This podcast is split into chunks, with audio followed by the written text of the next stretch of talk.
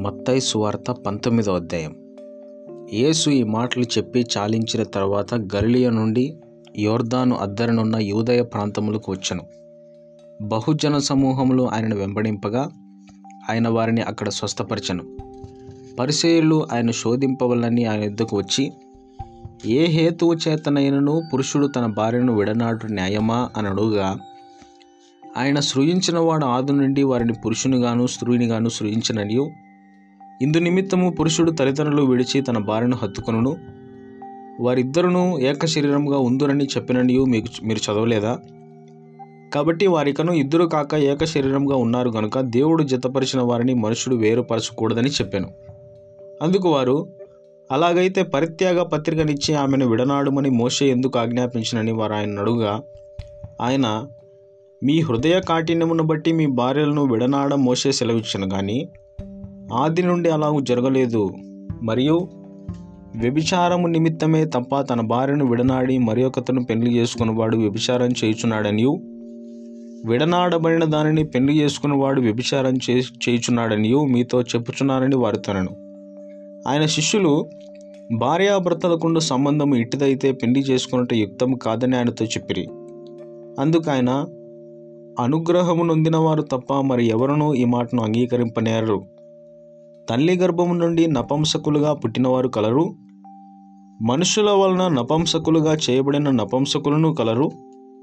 పరలోక రాజ్యము నిమిత్తము తమ్మును తామే నపంసకులుగా చేసుకున్న నపంసకులను కలరు.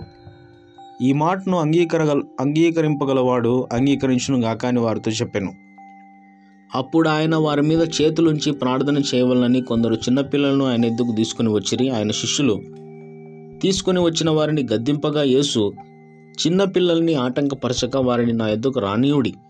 పరలోక రాజ్యం ఇలాంటి వారిదని వారితో చెప్పి వారి మీద చేతులుంచి అక్కడి నుండి లేచిపోయాను.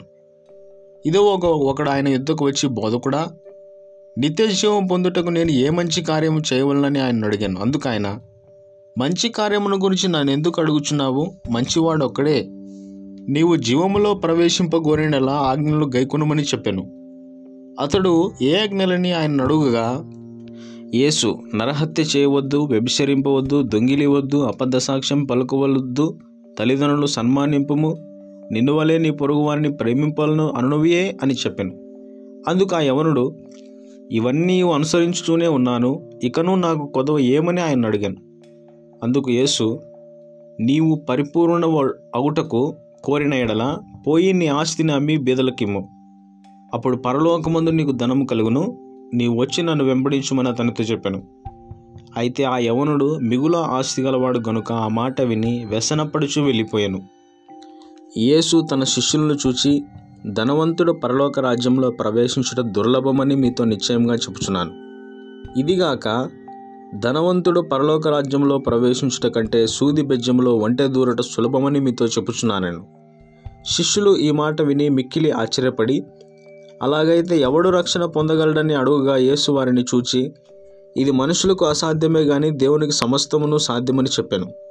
పేతురు ఇదిగో మేము సమస్తమును విడిచిపెట్టి నేను వెంబడించింది గనుక మాకేమి దొరుకునని ఆయన అడుగుగా యేసు వారితో ఇట్లనను ప్రపంచ పునర్జనమందు మనుషు కుమారుడు తన మహిమగల సింహాసనం మీద ఆసీనుడై ఉండినప్పుడు నన్ను వెంబడించిన మీరును పన్నెండు సింహాసనముల మీద ఆసీనులై ఇస్రాయేల్ పన్నెండు గోత్రముల వారికి తీర్పు తీర్చుదురు. నా నామ నిమిత్తము అన్నదమ్ములనైనను అక్క చెల్లెండ్రనైనను తండ్రినైనను తల్లినైనను పిల్లలనైనను భూములనైనను ఇండ్లనైనను విడిచిపెట్టిన ప్రతివాడును నూరు రెట్లు పొందును. ఇదిగాక నిత్య జీవును స్వతంత్రించుకును మొదటివారు అనేకులు కడపటివారగుదురు కడపటివారు మొదటివారగుదురు.